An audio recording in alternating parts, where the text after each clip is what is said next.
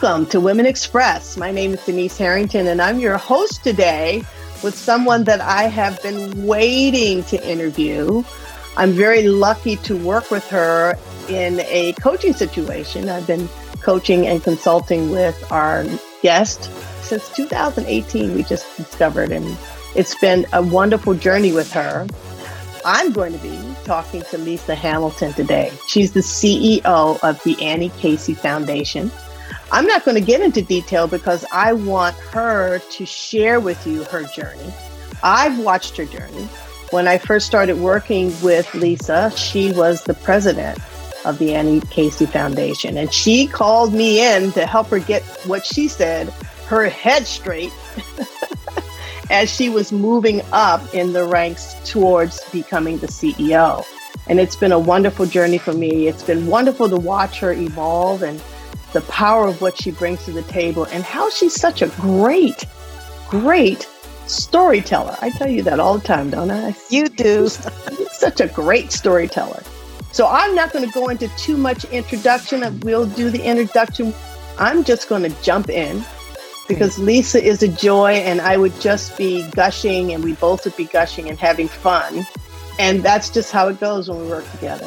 Well, thank you so much for having me on the podcast. Denise, it's been a pleasure to work with you, and I am excited to share my journey with your listeners and any advice I can provide to them about how to advance in their own career journey. Well, you know, it's interesting. I've been talking to a lot of women in terms of emerging leadership and what it means to be a woman in business nowadays.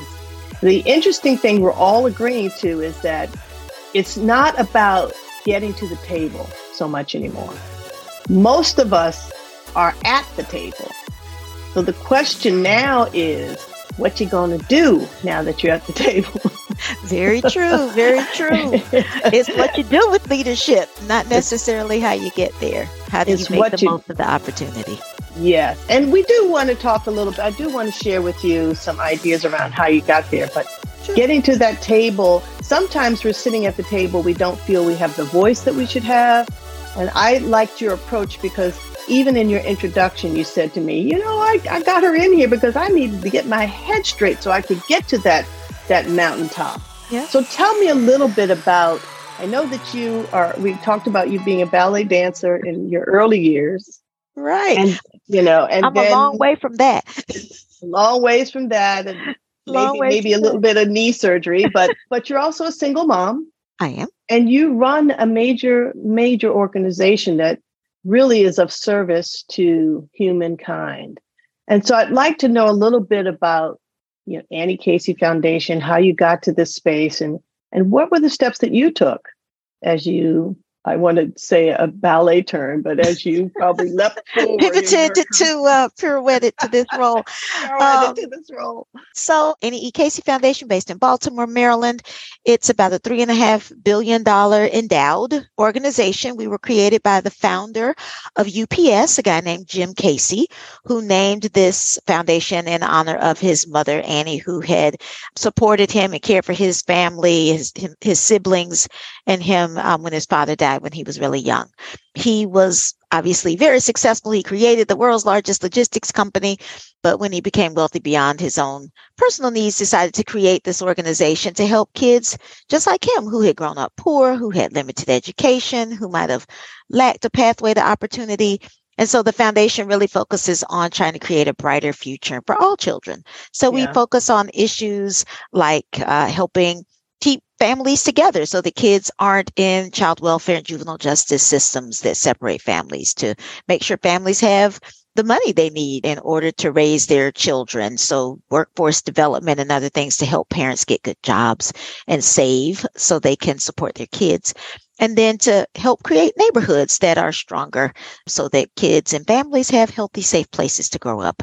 So I am very fortunate that I get to do work that is uh, both head and heart. It's very hard, but I very know. rewarding.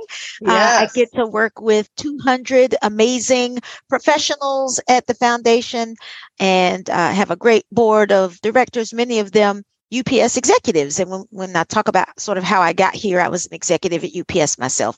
So it's really wow. my connection to the company that this philanthropist started that really connected me to this organization. So it, it's really amazing work and really engages every part of my brain and my heart to try to do yeah. this. Yeah. Uh, well, it's interesting to see, you know, when as I've watched you evolve, you really do believe in putting the different parts together of your personality and of your business self and of your personal self. Tell me a little bit about why you think that's important, that there should be kind of a not just a balance between the two because you know it's not about work life balance. It's more about i believe work life integration yeah. but tell me why do you feel it's so important to develop yourself? Yeah so a little about my journey to this role. Um, I trained as a tax lawyer. That's what I originally thought I wanted to do, be a tax litigator. And anyone who knows me would never pick that as the thing I would grow up to be. I would not. I would not. um, it was sort of circumstance. You know, like lots of people, you take the opportunities you're presented. So I never said I wanted to be a tax lawyer, but when I was in law school, I wanted to be a litigator. The law firm that gave me a job was a tax boutique firm. And so I needed to do tax if I was going to have this job. And so I thought, you know, here's a place to start. It's business law. I wanted to do something related to that. So that's where I started. But it was never in my mind where I would end up. And so it was a great launching pad.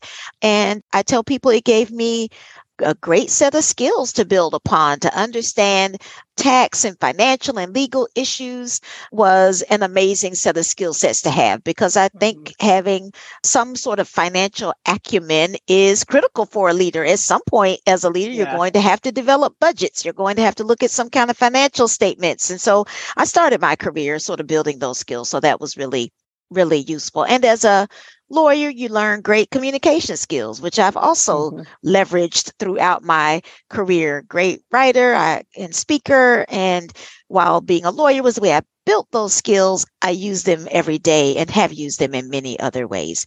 So I started as a tax lawyer. I'm at a law firm. I realized I hate that. And I decided to go in house with a with a company thinking maybe I'll like it better if I go in house with a company.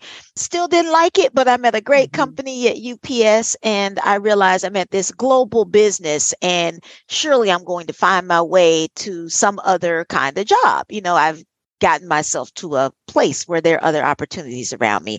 And that turned out to be the case. So the first thing I ended up doing was going to the UPS Foundation. When I got to the company, right. I learned yeah. really quickly that they had a foundation.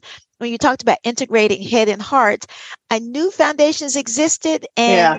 I sort of felt in my gut that that was a place that I could live out my values to help wow. people. Wow. And so what do you say? What do you think are your your key values? Because I know we all that's part of coming to the table and being able to maintain those values. So, what do you think are your three key values? You know me in three. You know, wanting to see other people thrive, you know, about sort of mm-hmm. the, the wellness, health, and success of other people, about giving back, of knowing how blessed I am and believing I need to be of service to other people, mm-hmm. um, and of doing things in a smart way, of being sort of a responsible strategic steward oh, and oh, wow. Um, wow. thought that it's not just enough to want to do good it's this is really hard strategic work you got to and I thought I can use my tax skills.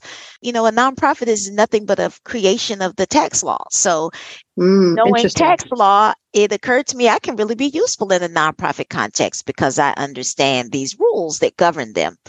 So, it was just a great way to began to put together my head and my heart to do this work. The UPS Foundation was a global organization. It was the company's foundation. It made grants of about $50 million all wow. over the world. Wow. Um, it made grants through employees in every operating unit of the company.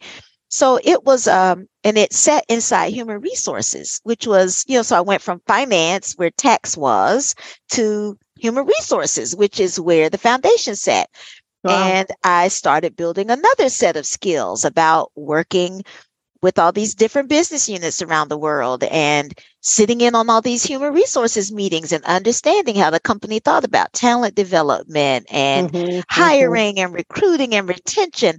And so while that wasn't my specific job, I tell you that because being in another function gave me another set of skills and insights that I wouldn't have had if I had you just stayed in finance and accounting.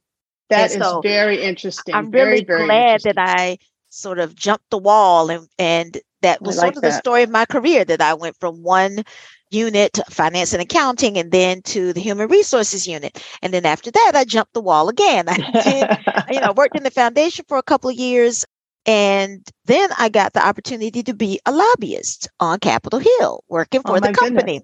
I jokingly say a tax lawyer with a personality is a commodity too precious to leave on the shelf. So the company said, hey, this is somebody with technical skills, but also, you know, could engage others. And that's what the lobbyist mm-hmm. is.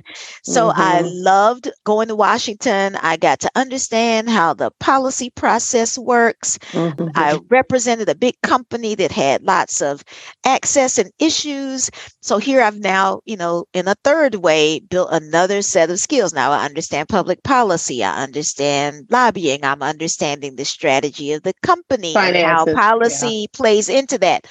Yeah. And I had long said I wanted to be the president of the UPS Foundation. When someone retired, I got the opportunity to take on that role. And in that role, I got to learn a lot about strategy. You know, being a leader is not always about, uh, you know, executing on something technical. It's about how do you create a vision for something yeah, and how do you get other people excited yes, about it and execute on it yes, and so that was my opportunity to reimagine the focus mm-hmm. areas of the foundation and mm-hmm. figure out how to really use the company's um, mm-hmm. strengths and employee skill sets to really make the biggest impact in the world so that was where I really got to exercise my strategy muscles, which was which was awesome. And then the last thing I got to do at UPS was run the public relations department for the company. And I have to tell you how, how, lucky am I that I worked for a company that was willing to let me try on all these different roles. Yeah, yeah. Um, I often say I was running public relations for a Fortune 50 global company and I had never written a press release. Like what a, what a what an adventure. But I had, yeah. you know, a great team of about 40 people who helped me learn the strategies of public relations and communications. And so I really built another set of skills around you know how do you engage the media figuring out what your brand is and how mm-hmm. to uh, you know advance the messages around that brand and launch new products for the company and do earnings calls for the company so all that to say i've had a lot of different roles before i came to the foundation and had the opportunity to sort of put all of that together over time to become a ceo which well i'm going to break down some of these things because this is the story of your life and i love the idea that you jumped, I would say that you probably leapt because you know I, still have the ballerina in my head that whole picture so when you're saying jump i'm i can only see you doing these wonderful graceful. wonderful graceful jump forward but in my work with women specifically but in leaders in general i always say the step from manager director to vp to senior vp especially as you get closer to the C suite, has a lot to do with exactly what you said. Number one, your ability to have signature skills, and we call them signature skills. Mm-hmm. Skills are their signature style and signature skills are in the same vein, but they're different. Mm-hmm. Signature style is how you show up in the world. That's why I asked you about your values and things like that. Signature skills are things that you learn to help create a more overall or a more what I call full spectrum signature style. Yes. So, and the three that I've found as you get closer and closer to the C suite is you have to have the ability to communicate effectively the corporation's brand or the organization's brand yes. as it relates to you. Yes. Because on that level, strategy and vision are a part of how you inspire people to follow, to give, and to volunteer. Wouldn't you say that that's true? 100%. I think, you know, you are right. Communicating is essential. The ability to develop strategy is essential. And third is knowing how to manage people. If you can do those three things, they really do mm-hmm, um, mm-hmm. give you the essential mm-hmm, ingredients mm-hmm, to be a good leader. Yeah. It's funny because I, I was listening to you saying, I've jumped from here to here to here to here. Just my own personal story when I started my business, one of the big clients that I got at that time was Nike. Mm. And here I was, you know, I, I was young then, and but I knew I could do what I did. And I went in and knocked on the door and got through a speech I did. I got the work with Nike, finally got in their door. And they just kept asking me to do all these things. You know, have, you ever worked with athletes? Oh, yeah, I've done that. Have you ever done DNI? Oh, yeah, I've done that. Right. Have you ever done, have you ever, you know, prepared people for big presentations? Oh, yeah, I've done that. And those skill sets, they were based in one, my personality, because you and I have personality that's very much the same. I'm going to say yes, because that's just why not? Why not? Why not? Just why not go on the adventure? I had the fundamentals of communication, but all these little different pieces to the puzzle gave me the breadth of what you see as the skill set that I bring to the table now. Yeah. And you know that. You know that because for those of you who've ever worked out with me who are listening out there, you know I push a little hard. And the bottom line is I have used to I push Lisa, I push her a little hard about things. But it's all about that ability to have that that skill set that really helps you communicate in bringing inspiration and innovation to an organization. Don't yes. you think that's true? I 100% agree. And these skills really build on one another. You know, they, mm-hmm. it's not like they're hard lines between them. As yeah. you learn how to communicate, you, you know, develop a strategy, you communicate it, you're man, you know, that enables you to manage people better. They really do intertwine. And so mm-hmm. I agree with you that, you know, being deliberate about how you build your skills, mm-hmm. who you mm-hmm. want to be as a professional, and what gaps you might have that you want to fill. How do you seek out roles that are going to help you build your tools for your toolbox? That's right. That's right. That is so absolutely right. And to say yes to things and, and stretch your muscle. You might even fail. Right. You know, there were times where I'm, I'm, standing in the middle of a room and they've asked me to do something, not just Nike, but you know other clients, and I'm like, wow, I don't, I'm not quite sure how I, I can do that. But you know, we didn't you have. Google in those days, but you you went online and looked it up, and you create what was needed to win right. for your for yourself and for for your organization. organization. Right. Exactly. I think any leader has to be an agile learner. No mm-hmm. one's going to come to any role knowing everything that one could possibly need to know.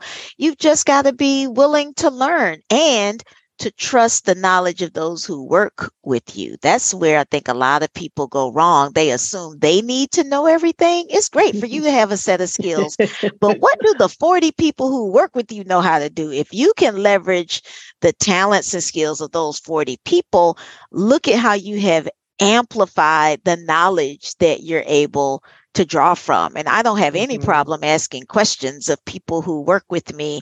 That's how I get better. I mm-hmm. always learn from the people I'm leading because yeah. they help make me better. I can then benefit from them. So I I totally agree with you. You've got to be agile in your thinking and be willing to learn on the job and grow while you're doing it. You know, they often say, you know, fly the plane, build the plane while you're flying it. you got to be willing to do that.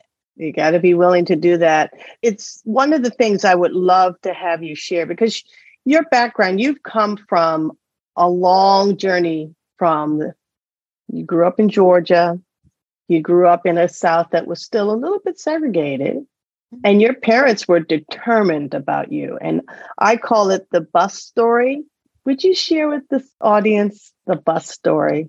because it's, it's so a, wonderful. It's just a story about opportunity and and you know what you do to have opportunity. I did grow up in a pretty segregated Atlanta in the 70s and the schools were very segregated and so in order for me to go to schools that had the kind of resources and opportunities my parents thought I deserved, I had to ride the bus every day for an hour each way in order to to go from my home in Southwest Atlanta, which was, you know, in a lovely middle class neighborhood, but the schools were not as strong to get to schools mm-hmm. on the mm-hmm. north side of town that just had more resources and opportunities. And so I've been putting in a full day's work since I was six years old. to, you know, get up at seven and get on the bus and not get back home oftentimes until four or five p.m. in the afternoon. But mm-hmm. you know, it just taught me that you you make sacrifices sometimes in order yeah. to create opportunities for yourself and your family. And yeah, and and that's what your family did. And I, yeah. I love where you say, you know, I as I'm on the bus, I'm watching all my neighbor friends going to the local schools.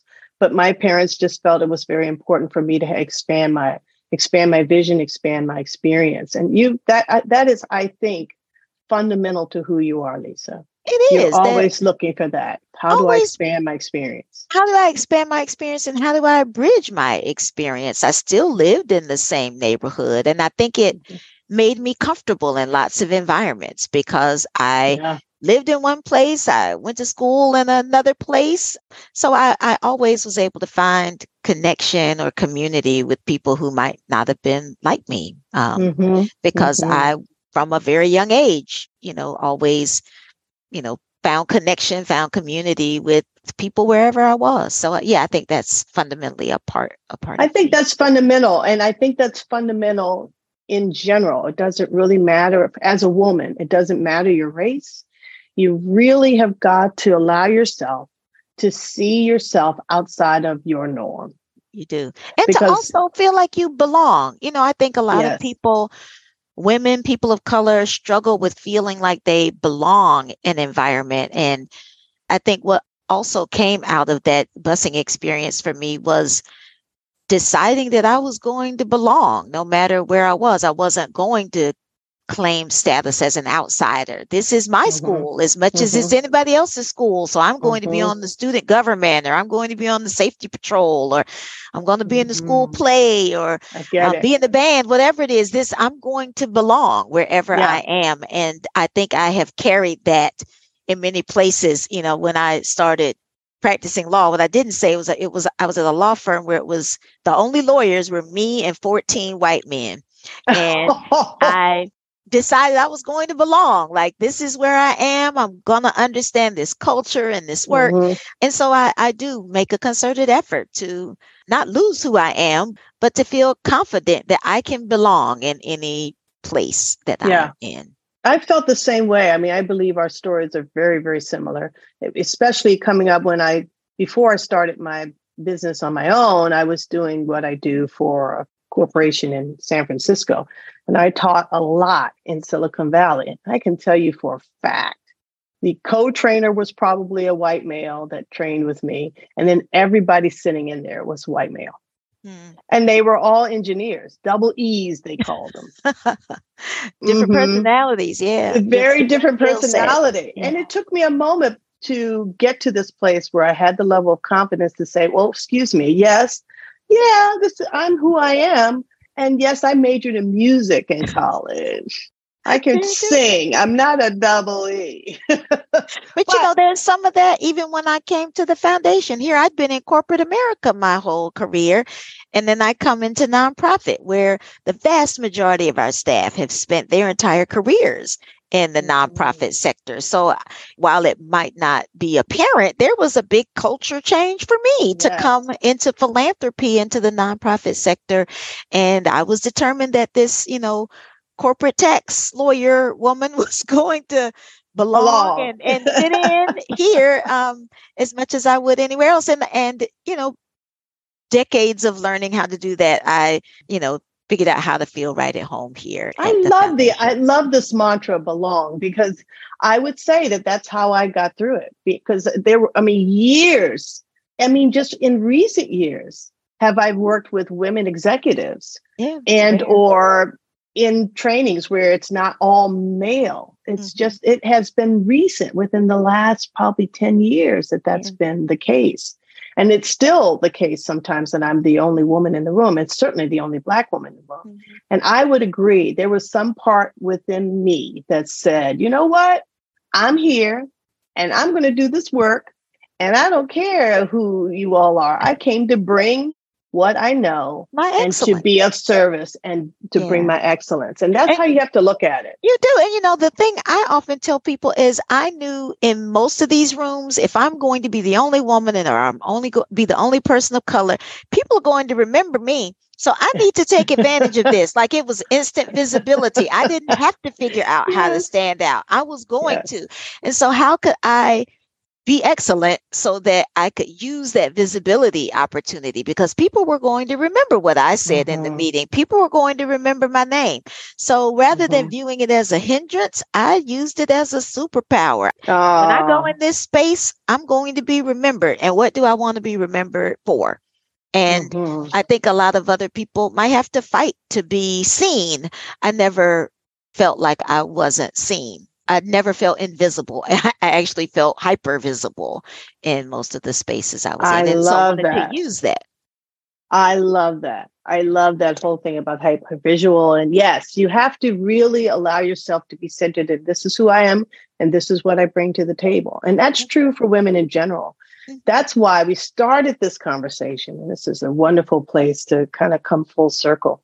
We started this conversation saying, you might not be at the table, but access to the table is there. Mm. It's now about what are you going to do? How are you going to take that opportunity, those opportunities to say that I'm here, I bring a specific kind of excellence. And I would say it takes a moment really taking a look at yourself and saying, what are my superpowers? What are my signature skills? Those things that I've grown to know over the way so I went to college. I became an attorney. I, you know, what else did I learn? I learned how to do PR. I knew nothing about it. You know, all these things create a signature skill that enhances your signature style. Right. It's such a powerful thing. In the classes that I'm teaching now, we just launched the very first one. It's called the Power Up series. Hmm. And it's all about teaching or or sharing with women the idea of how to power up. And this whole idea of the signature skills, the signature style, and then the last thing is your signature voice. Mm. And yeah. that's what this podcast is really all about so that we give each other a space in this moment to share our voices so that other women are free to share their voice. That's so it's awesome. very powerful. It's very, very powerful. We we had a very powerful, there's some techniques and some some really good things and methodologies that I use to help women. One methodology is we use what I call the spiral theory or the spiral methodology, which is different from the, the ladder, because I believe that women do better when we're in circle or when we're in spiral. And everything that you've talked about in terms of strategy, understanding the people that you're with, spiral leadership is all about empowering the people around you as you sit in the center and leverage their wisdom, but you're using your knowledge, your skills to guide that wisdom for the organization to win. That's the and, best best description of management leadership I've heard. Mm-hmm. It's a very powerful skill set. So when I see it in another woman, I always want to point it out because you really do sit right in the middle of that. How do I manage the people? I don't know everything, but I can create a spiral around me of people who can help us move this organization forward. And that's so actually the most fun part of being a leader is empowering and coaching the people around you. You're only as good as the people around you. You know, as you grow in an organization, it's not about your personal ability to execute on something. It's about how you inspire others to execute yeah. and yeah. how you get them to trust you and believe in your vision, how you inspire them to want to bring their best, how you set up a structure that enables them to collaborate with one another. So you don't have people like cats and dogs around you who might want to pander to you but don't really like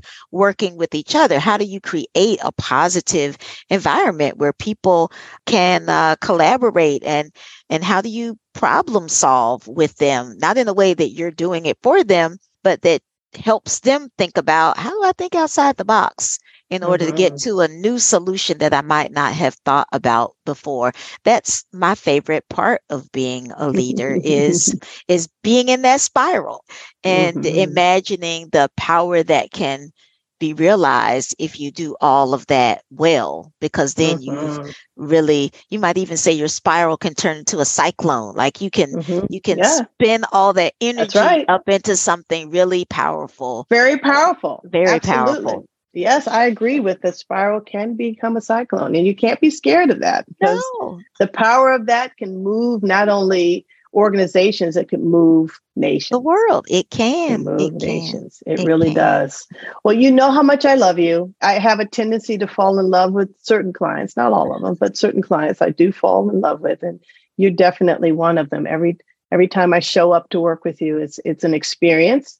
I push her, but she pushes me too. And that's what I like. I like that push and pull where we can really get something done. And I well, think you, the two of us make some changes for you and Annie Casey Foundation. You have. You really helped me find my voice. You know, I think when you're coming up as a leader, you have the voice of your organization. You're really, you know, putting on the cloak of whatever the organization is you represent. And when you become a CEO, you have the opportunity to figure out what your own voice is. And mm-hmm. I think you have done a wonderful job of helping me connect my life story and the experiences that I have in this work to be able to really share what it means to me, what I get out of it, why it matters in a way that's really authentic and powerful. And so I'm grateful to you for helping me figure out how to be my most me in this role. it was less about how do I become an effective leader because I think I knew how to do that, but how to how to be myself as a leader, I think oh, yeah. was was what you really helped me do. And it it is a wonderful feeling when you realize you can just be yourself and all those things you've gathered along the way really have meaning and purpose when you really do. get into this role. So. I, I, thank you for that, Denise. well, you're more than welcome. And I'm looking forward to our next steps. I know we have next steps coming up, and I'm looking forward to it. And I do want to encourage our listeners, if you want to know more about Lisa, but certainly Annie Casey Foundation, which is doing phenomenal things under her leadership, please don't hesitate to go to their website, www.aecf.org. aecf.org, aecf.org. That's right. And for us, we're going to invite everyone to visit our website. It's womenexpresspodcast.com. We're doing some incredible stuff like the Power Up series and teaching the Spiral Leadership series. That is really cool. And I think that over time, we're going to have more and more women, not only women, but women of color sitting in that C suite and making a difference in the world. And it's exciting to have shared this moment with you. Thank so you. thank you so much. Thank you for having me, Denise. It's exciting to see many more women and women of color taking up leadership roles. So I love everything you're doing to help us all get ready. You're welcome. All right. Well, thanks so much. Thank, Thank you. you for listening, everyone out there on Women Express. You heard the website, so you know where to go. So go there. Make this your opportunity to, I as I love it, tap into your superpowers and that mantra, find your belonging and let that belonging shine and make a difference in the world. So thank you so much, Lisa, and thank you everyone for joining me today. We had a great time today. What I'd like to ask you to do is to rate us, give us good ones, review, and subscribe. And if you love the time you spent with us and loved our speakers, our interviewees, then share this with your friends. Let's collectively Women Express. Thank you for being with me. Bye for now.